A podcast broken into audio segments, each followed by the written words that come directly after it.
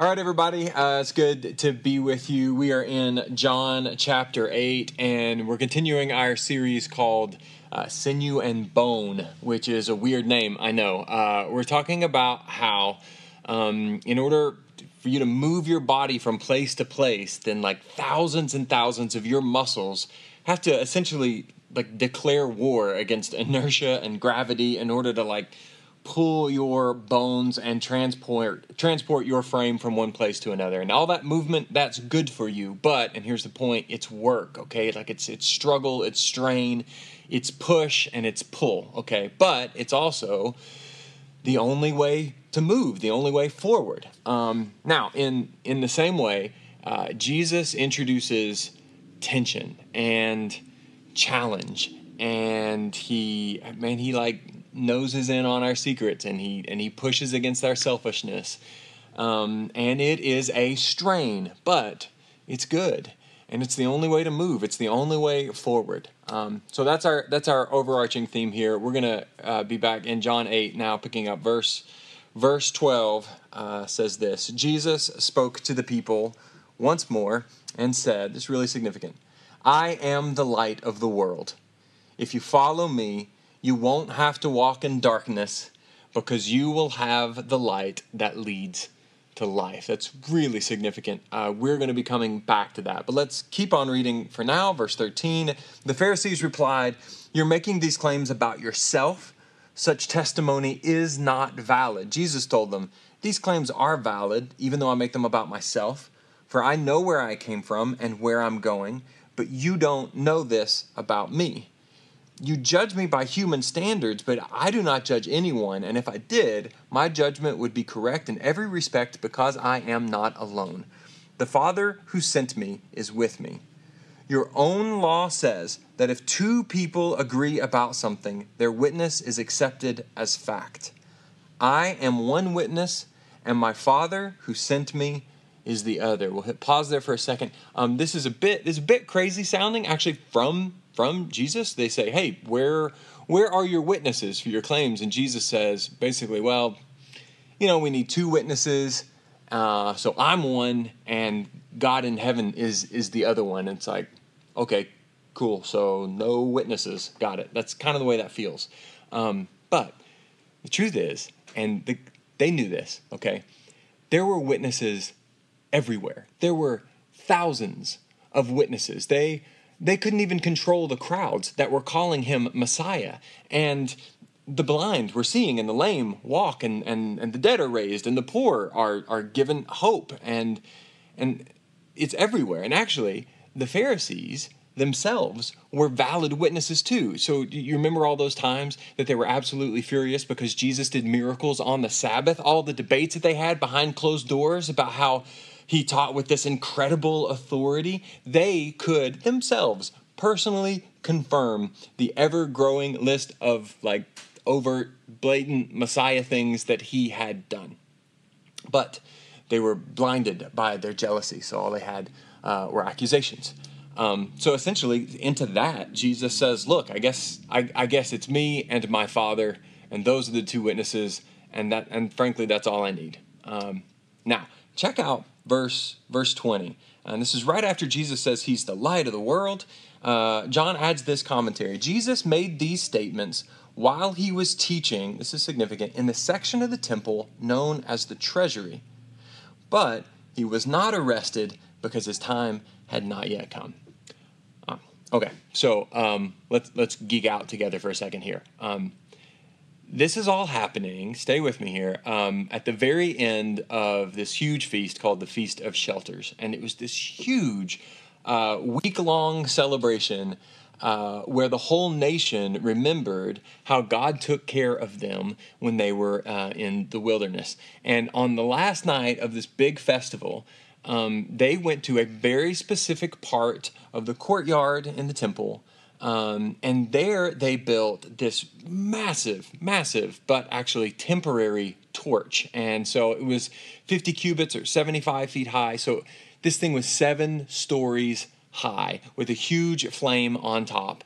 Um, and then they partied literally all night long. Okay, they the rule was they waited until the first rooster crowed before they stopped celebrating. So it was all night long, and that's how they ended this big festival. All right, now listen.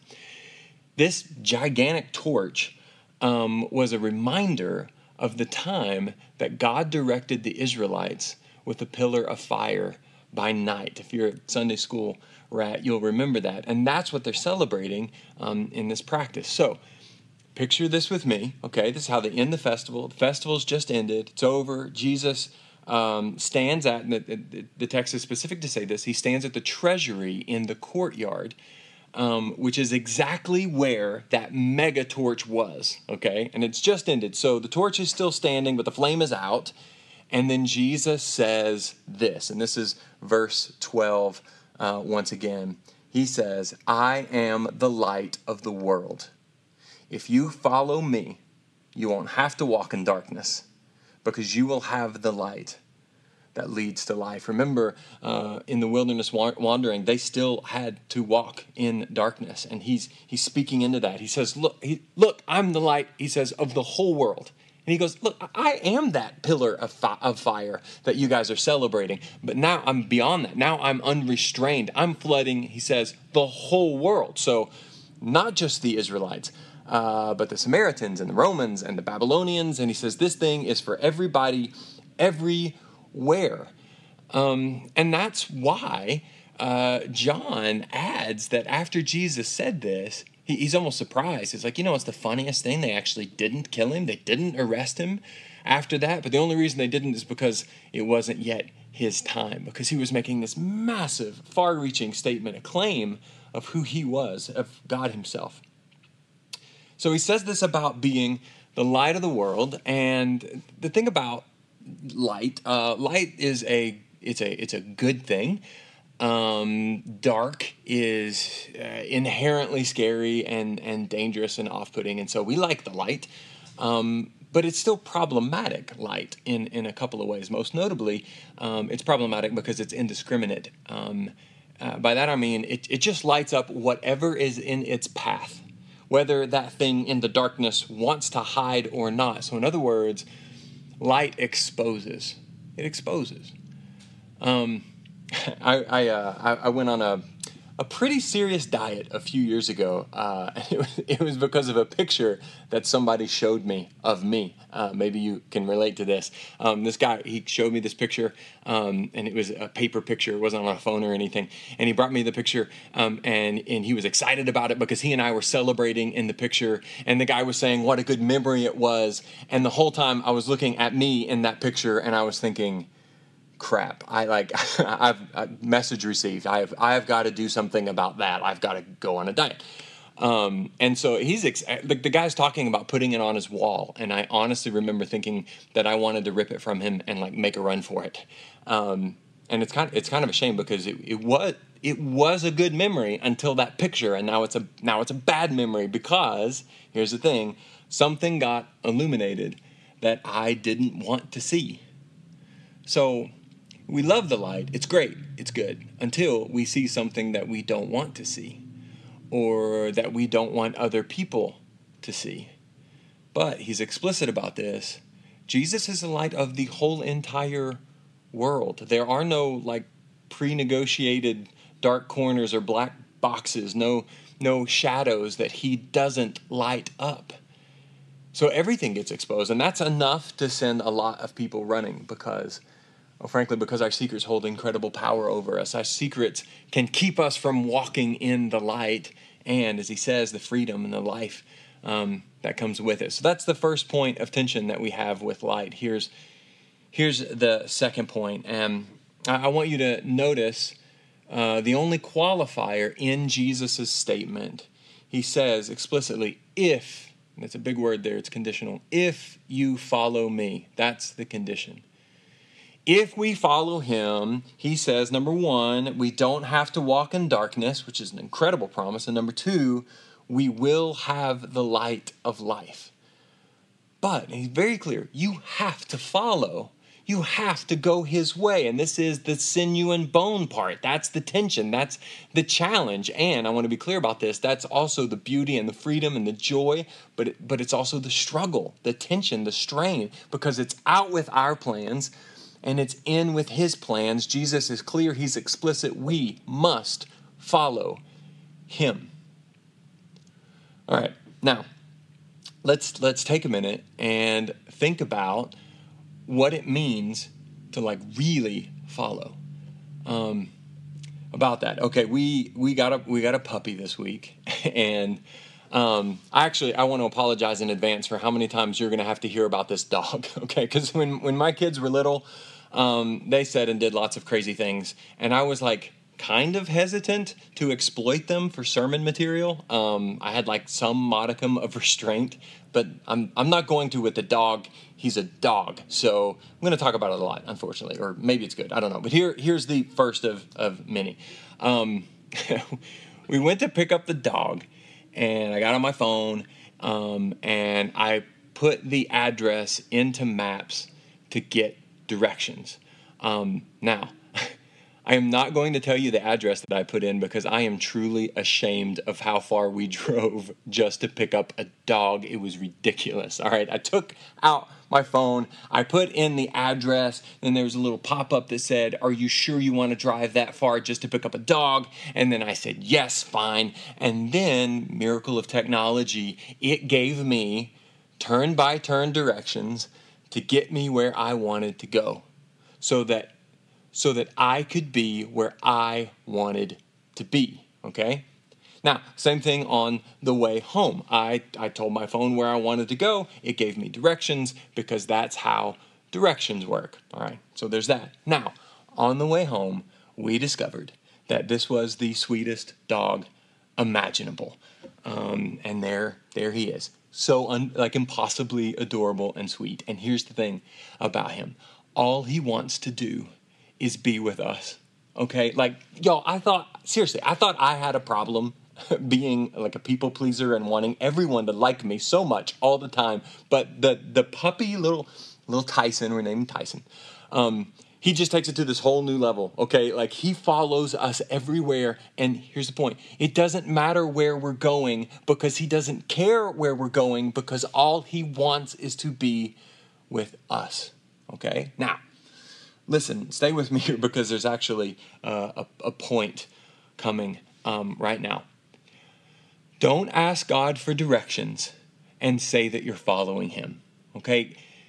Getting directions from someone is not even close to the same thing as following someone. When you when you plug in your desired destination when you um, go to the lord and you tell him where you want to go and then you say i trust you lord. Show me the way. Listen you are kidding yourself if you call that surrender. That's not following. That's not trusting. That's just asking for directions. And here's the thing I'll take directions from anybody who can show me how to get to where I want to go. I, I was thinking about this this week. I stopped at a gas station one time years ago in Sylacauga, Alabama. I got directions from the strangest, most terrifying man I've ever seen in my life. He was carrying a ridiculously large gun.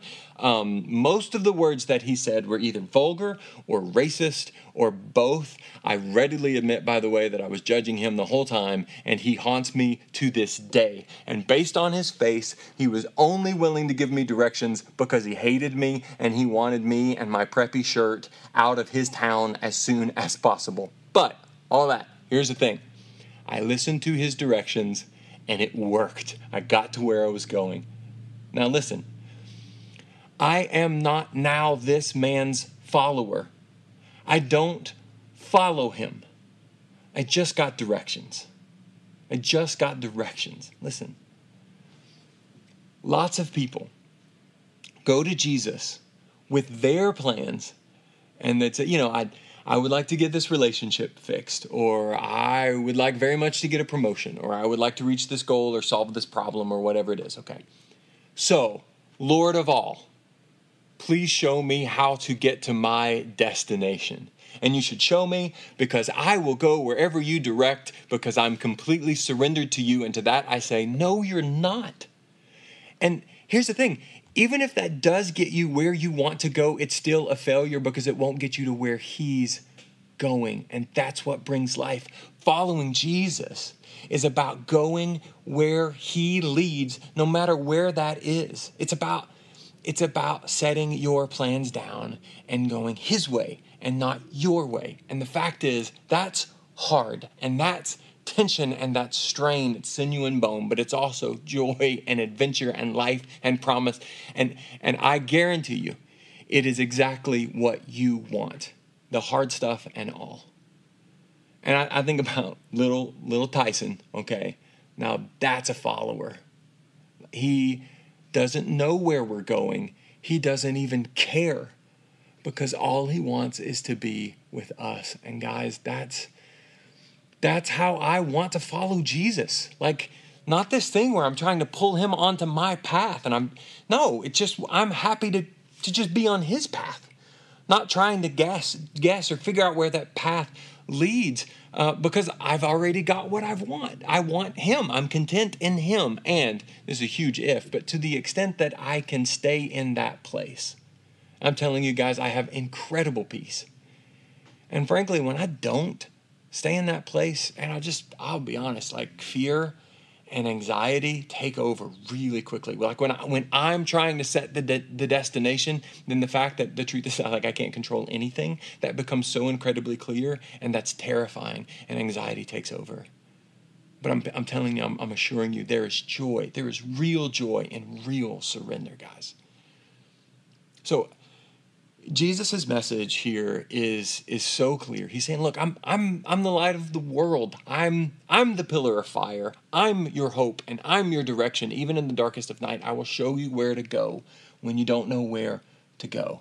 But a couple things we have to take and understand with this. We need to remember he lights up everything.